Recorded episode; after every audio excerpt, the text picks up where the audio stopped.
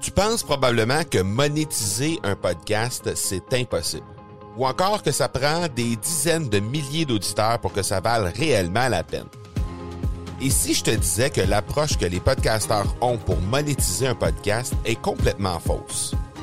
Et c'est aussi pourquoi seul le premier 1% des podcasts génèrent réellement des revenus.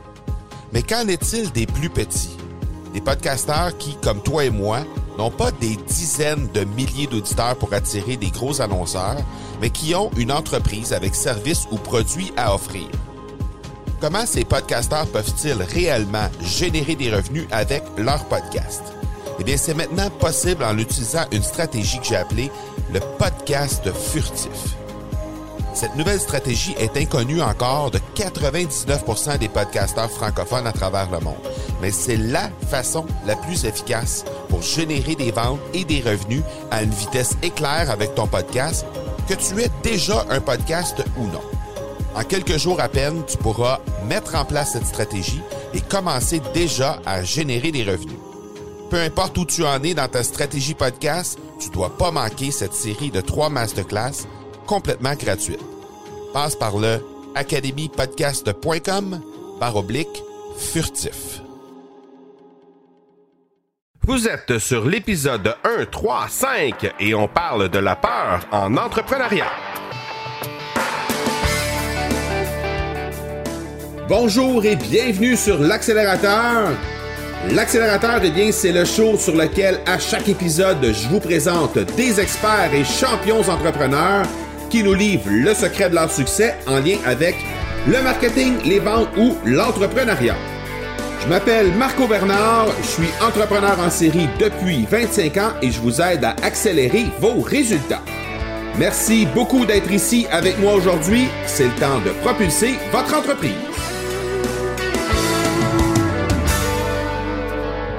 Aujourd'hui, on va aller assez loin pour la citation du jour. En fait, on va aller à l'an 64 après Jésus-Christ. Citation de Sénèque, lettre à Lucilius. La peur conseille toujours très mal. Aujourd'hui, justement, je veux vous parler de la peur d'échouer en affaires, en entrepreneuriat. Ce sera un petit épisode pas très long, mais en fait, ce que je veux surtout faire dans cet épisode-là, c'est un partage qui est très, très, très personnel. Et je suis certain qu'il y a énormément d'entrepreneurs qui vivent exactement ce genre de choses parce qu'il y a beaucoup de gens qui m'ont déjà parlé de ce type de peur-là, de ce type d'événement-là qui arrive dans leur vie d'entrepreneur. Et moi, personnellement, bien, euh, très humblement, c'est la première fois que je ressens ça aussi fort dans ma vie d'entrepreneur de plus de 25 ans en entrepreneuriat. C'est la première fois que je ressens ça aussi fort. Vous allez dire, c'est peut-être normal quand on a un projet qui nous tient à cœur et c'est le cas de l'Académie du podcast que j'ai, euh, dans laquelle j'ai mis énormément d'heures depuis, euh, ma foi, 4-5 mois. J'ai mis énormément d'heures là-dedans. Donc, euh, c'est un peu normal qu'on ait un peu de peur en rapport avec ça parce que c'est un projet qui nous tient à cœur je vais vous dire jusqu'à un certain point, ça se peut que ce soit un peu dû à ça. Mais quand même, je pense que, en tout cas, le fait de le vivre aussi intensément présentement, euh, ça me déstabilise un peu. Puis je pensais que de vous en parler, je me disais que ça pouvait peut-être faire en sorte que ça, ça aiderait à extérioriser tout ça, à mettre des mots sur certaines choses et à faire réaliser aussi aux gens qui écoutent que euh, la peur dans l'entrepreneuriat, c'est quelque chose de normal, c'est quelque chose qui existe. Euh, et, c'est quelque chose que je suis en train de vivre très, très, très intensément présentement. Évidemment, si jamais vous voulez jeter un œil sur la raison pour laquelle j'ai si peur que ça présentement, euh, allez jeter un œil sur academypodcast.com. Vous allez voir, présentement, c'est une liste d'attente. Les portes sont fermées. Les portes de l'Académie sont fermées. Euh, il y a eu une, cohorte bêta, on pourra en parler un peu plus loin, mais il y a eu une cohorte bêta qui, euh, qui, s'est tenu dans les dernières semaines, des gens qui ont traversé le cours au complet et qui m'ont dit un petit peu ce qu'ils pensaient du cours, etc.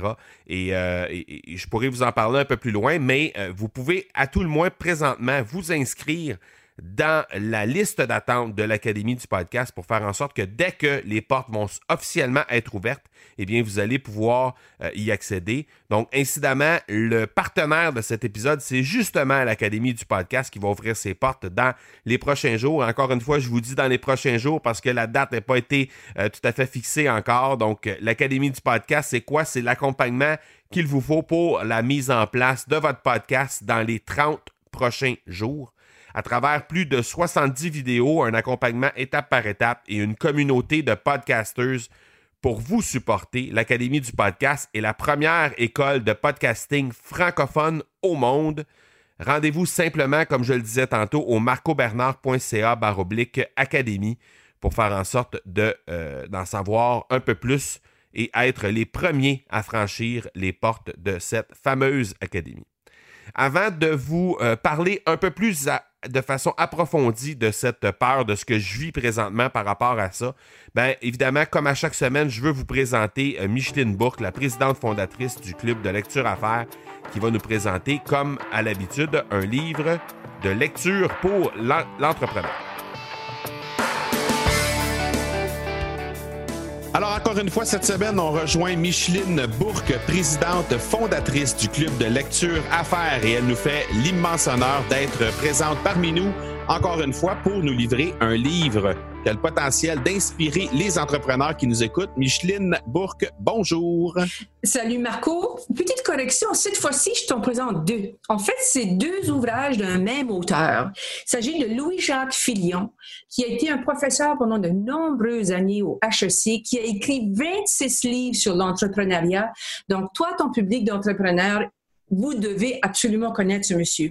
Je te présente deux livres. Le premier s'appelle Entreprendre et savoir s'entourer, les histoires fascinantes des bâtisseurs québécois qui ont voulu changer le monde, et qui a sorti la même année Artistes, créateurs et entrepreneurs. Donc, ces deux livres-là, comme beaucoup de ces ouvrages, ce sont des études de cas. Donc, ce qui pour moi euh, présente un une valeur extraordinaire, c'est que là, on découvre vraiment l'histoire, mais sous l'œil de professionnels euh, de, l'entrepreneur. Louis-Jacques Fillon est un professionnel euh, reconnu mondialement, qui regarde chacune de ces entreprises pour identifier différents aspects qui fait que ces entreprises-là ont connu des succès. Donc, entreprendre et savoir s'entourer, par exemple, on va découvrir des entreprises euh, connues, comme euh, le, profil de Lise Wattier, euh, Nicolas Duvernois, Luc Maurice, Jean Coutu. Ce sont des grandes entreprises, mais dans ce cas-là, ils nous présentent, entre autres, le volet de savoir s'entourer, c'est le volet facilitateur. Donc, comment ces entreprises-là ont été chercher de l'aide, ont trouvé des personnes clés qui sont finalement devenues des bras droits de ces entrepreneurs-là et qui leur ont permis justement de réaliser pleinement leurs rêves? Le cas de Lise Wattier, par exemple, est très facile à expliquer. Son mari a pris toute la gestion de l'entreprise. Elle, a s'est chargée de la créativité. Très facile à comprendre. Les histoires sont fantastique. C'est vraiment inspirant de voir comment ils ont réussi. L'autre artiste, créateur et entrepreneur, c'est celui que je préfère parce que pour une première fois, on donne des cas des études de cas du milieu culturelle. Donc, chacune de ces histoires-là est fantastique. Euh, des entreprises ou des individus connus, les ballets, les grands ballets euh, de Montréal, euh, euh, Michel Dallaire, le grand designer, euh, Roger Frappier, qui a eu une carrière dans le milieu du cinéma, qui a transformé le cinéma québécois. Donc, dans ces anecdotes-là, ces études, c'est pas des anecdotes, c'est des vraies analyses de cas. On découvre à ce moment-là des, des, forces qu'ils ont, qu'ils ont utilisées et comment ils ont arrivé à réussir. Juste un petit exemple rapide. Le Festival du film d'Abitibi-Témiscamingue, le Festival mm-hmm. international du cinéma d'Abitibi. Je dis, comment est-ce qu'en Abitibi-Témiscamingue, on est capable de, de, d'amener du monde euh, de partout sur la planète venir voir des films. L'histoire est brillante, les trucs, les ressources qu'ils ont, qu'ils ont développé et utilisé pour réussir, c'est absolument inspirant. Je le recommande aussi à tous ceux qui veulent découvrir le Québec. Si vous voulez venir faire des affaires au Québec, ces deux livres-là vont vous permettre de connaître un brin d'histoire de l'entrepreneur au Québec euh, avec le langage d'affaires des, entrepreneurs du Québec. Donc, c'est deux excellents livres à, lire ici au Québec. Euh, et euh, donc, je, je recommande ce livre-là à tous les, les gens du Québec, mais aussi tous ceux de l'étranger qui veulent connaître l'entrepreneuriat au Québec, comment ça s'est passé, comment ça s'est développé, comment ça marche, tout le langage, tout le, les démarches et tout ça, c'est vraiment intéressant à découvrir ces entreprises québécoises-là, grandes et moins grandes aussi. Il n'y a pas juste des grandes entreprises qui sont exposées euh, sous forme d'études de cas. Tous ces livres-là, sous forme biographique ou études de cas, c'est fascinant parce que ça nous permet de nous un, peu d'entrer dans la réalité de ces, entreprises-là. Donc, c'est particulièrement intéressant. Et, de découvrir des choses qu'ils ont fait. Euh, qui, qui, peuvent sembler banales, mais qui ont eu de grands impacts. Tu comme le Festival du film, ils sont, ils sont allés à Cannes et ils ont amené des petits chocolats sous forme d'orignal. Ça a été un hit phénoménal. C'est sûr. ça fait parler d'eux. Tout le monde parlait d'eux à Cannes. Ah oui, tout à fait. Alors, ça peut être des petits trucs comme ça qui peuvent faire une grande différence, qui est intéressant aussi à découvrir en vertu de toutes les, les, différents profils, les personnes, euh, les rencontres fortuites. Roger Fortier, c'était ça, c'est des rencontres fortuites.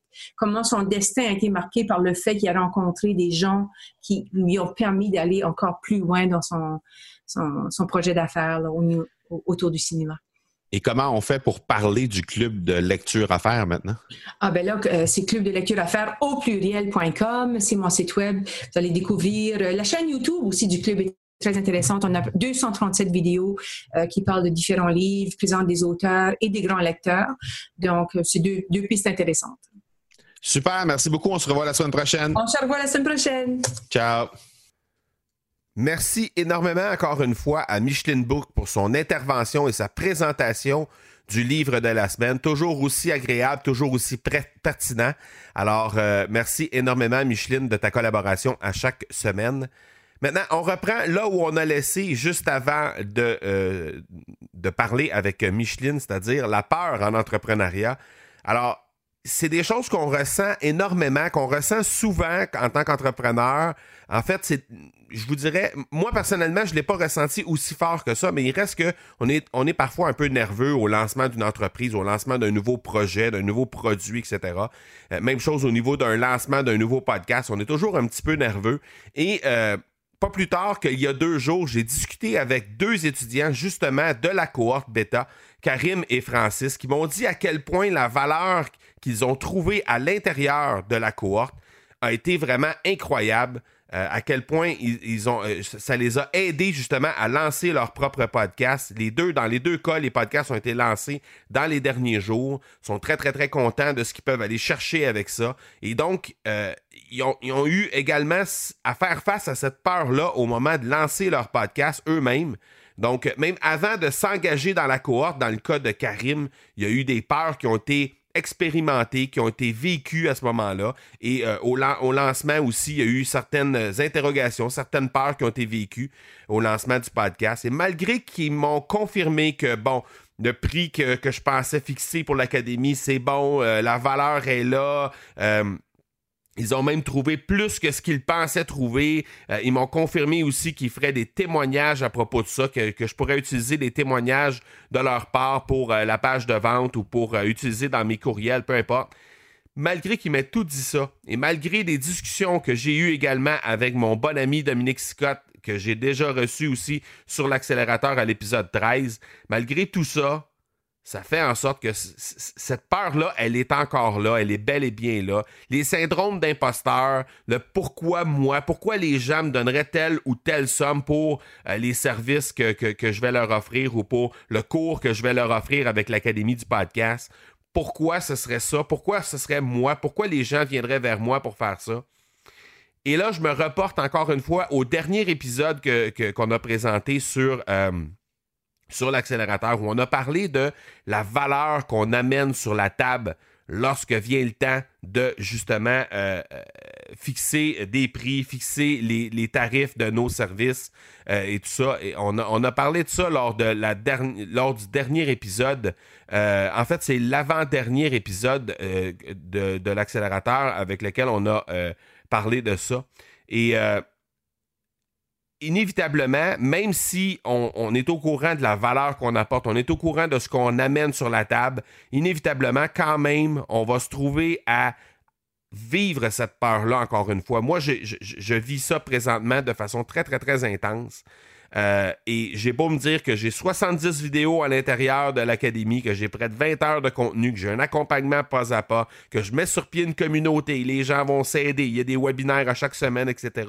Je le sais que ça vaut ça, je le sais que la valeur que je vais attitrer à cette formation-là, soit dit en passant, la valeur en question n'est toujours pas fixée officiellement pour exactement cette raison-là. Au départ, j'avais euh, des visées, j'avais un prix en tête au départ. Et là, au fur et à mesure que ça avance, même si je me rends compte que la valeur de ce que je livre et la qualité de ce que j'ai livré à la cohorte bêta est vraiment, vraiment présente, malgré tout ça, je suis encore en train d'avoir peur de, de, mettre le prix que je pensais ou de, maintenir en fait le prix que je pensais initialement.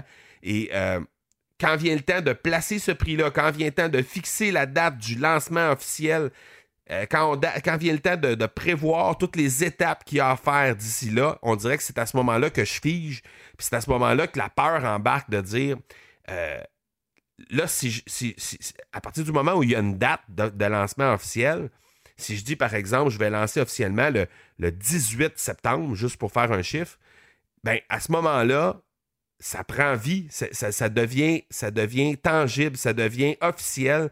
Et là, on dirait que c'est à ce moment-là que la peur embarque. Donc, je me dis, on dirait que je repousse toujours ce, moment où je vais choisir la date parce que je me dis, il faut que je prévoie mes étapes avant pour être sûr d'avoir le temps de tout faire, pour être sûr euh, d'avoir le temps de faire les derniers tests pour la, machine de vente, les pages de vente, etc. Aller mettre les, euh, les, témoignages à l'intérieur de ça, faire mes vidéos de vente, etc. Donc, on dirait que toutes ces étapes-là, malgré qu'il reste beaucoup moins d'étapes à faire qu'en avril dernier, lorsque j'ai décidé de lancer ce projet-là, alors qu'à ce moment-là, il n'y avait absolument rien de fait, depuis ce temps-là, il y a eu 20 heures de vidéos qui ont été cannées, qui ont été mis euh, dans la plateforme. Il y a eu un paquet de documents de, de, support qui ont été mis également là dans, la, plateforme. Donc tout est vraiment là, tout est vraiment prêt à être lancé. Mais malgré tout ça, j'attends encore avant de fixer. Il y a quelque chose à l'intérieur de moi qui me retient de fixer la date de fixer les différentes étapes, d'aller de vraiment coucher sur, sur un papier. Bon, ben demain, je fais telle, telle étape. Après demain, je vais faire telle, telle étape. Et ce qui va faire que dans six jours exactement, je vais être prêt à démarrer mon lancement pour qu'en sorte que les, portes soient officiellement ouvertes six jours après, par exemple. Je vous dis n'importe quoi, là, les dates sont pas importantes là-dedans. C'est juste le, principe de dire que j'ai vraiment comme un principe de que je fige au moment où on se parle. Dès que je commence à penser à est-ce que je peux fixer la date, est-ce que je, euh, est-ce que je décide du prix, etc. Et euh, il y a une autre chose qui, m'est, qui, est venue en ligne de compte la semaine dernière. Il y a eu euh, Cliff Ravenscraft qui a, qui a organisé un super gros événement qui s'appelait qui s'appelle Free the Dream. ça a eu lieu la fin de semaine dernière. Ça a eu lieu il y a trois jours. Et Cliff avait annoncé pendant toute l'année au complet, en fait depuis novembre passé, qu'il avait annoncé qu'il était pour faire un gros événement en septembre cette année. Donc à partir de novembre 2017, il avait commencé à annoncer ça. Et euh, il a annoncé pendant les dix mois que, que, ça a duré du moment où il a lancé cette idée-là jusqu'à euh, en fin de semaine dernière, qu'il était supposé d'avoir, qu'il espérait en fait avoir 300 personnes à son événement, son premier événement live qu'il ferait. Et il s'est retrouvé, j'ai écouté son podcast la semaine dernière, il s'est retrouvé avec seulement 87 personnes sur les 300 qu'il attendait.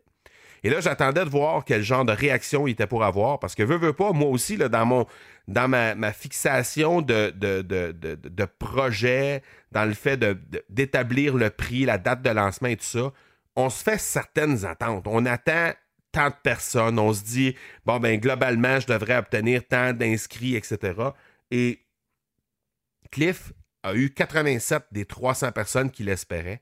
Et malgré tout ça, dans son dernier épisode de podcast, euh, il, a, émis tellement de gratitude envers ça. Il a émis tellement de gratitude pour les 87, envers les 87 personnes qui étaient présentes à son événement. Et il a tout au long, j'ai suivi un peu son parcours sur les médias sociaux pendant cette fin de semaine-là et surtout aujourd'hui, maintenant que, l'événement s'est terminé hier. Donc aujourd'hui, à quel point il était rempli de gratitude envers ces gens-là et à quel point il a l'air de quelqu'un qui est serein et qui a vécu une expérience incroyable malgré le fait qu'il n'a pas atteint le tiers de ce qu'il espérait avoir. Et Cliff Ravenscraft, pour moi, juste pour vous donner une idée, parce que peut-être que les gens qui écoutent présentement ne saisissent pas qui est Cliff Ravenscraft, c'est quelqu'un que j'ai reçu d'abord déjà sur mon autre podcast, qui est l'Académie du podcast, incidemment, à l'épisode 3. Donc, si vous voulez aller jeter un œil là-dessus, Académie du podcast, épisode 3, vous allez voir l'entrevue que Cliff Ravenscraft a fait avec moi lors de mon passage à Podcast Movement à Philadelphie en juillet dernier. Et Cliff Ravenscraft, pour moi, c'est rien de moins que le parrain du podcast aux États-Unis.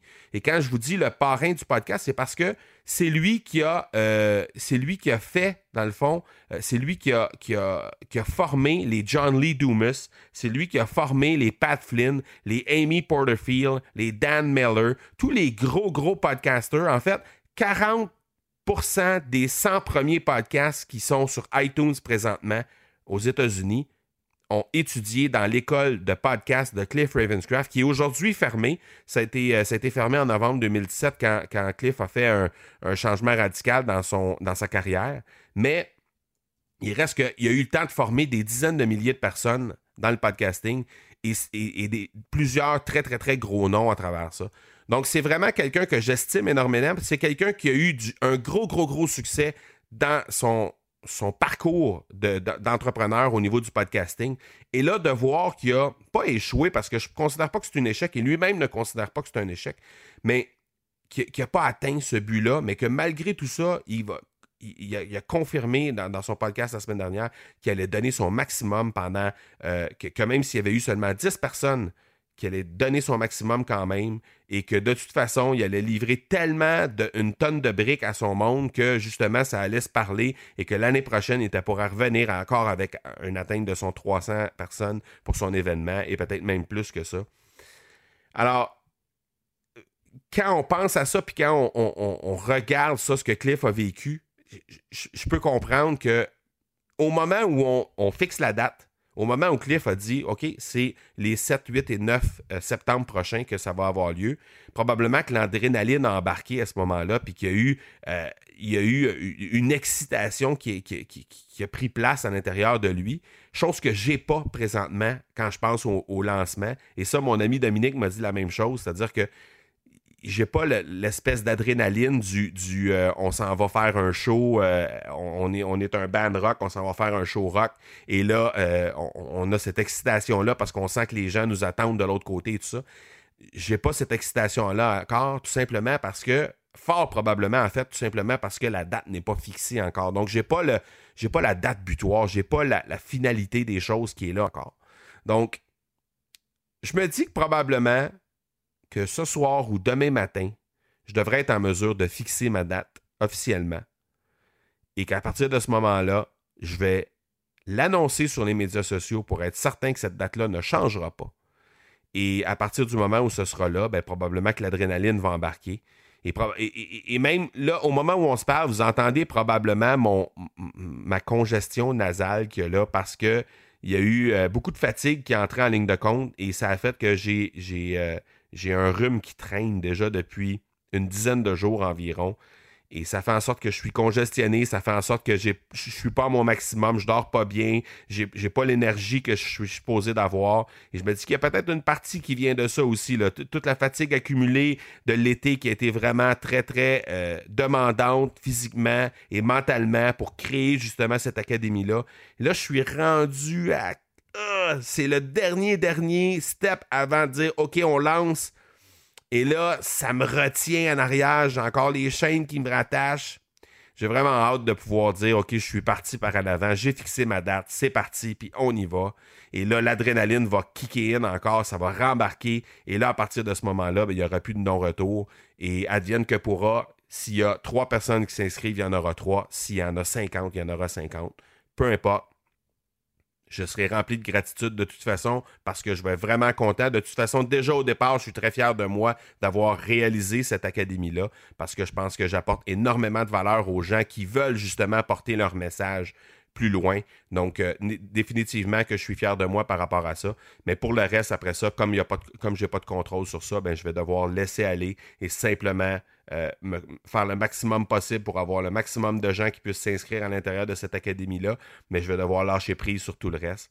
Alors, j'ai envie de vous poser une petite question avant, avant de vous laisser. Est-ce que vous, de votre côté, vous avez vécu cette, euh, cette espèce de, de, peur-là? Est-ce que vous avez déjà vécu ça? Et si oui, est-ce que vous la ressentez encore aujourd'hui en rapport avec votre entreprise, en rapport avec des projets que vous avez lancés? Et j'aimerais vraiment ça que vous puissiez me partager comment vous avez vécu ça, comment vous avez passé à travers ça.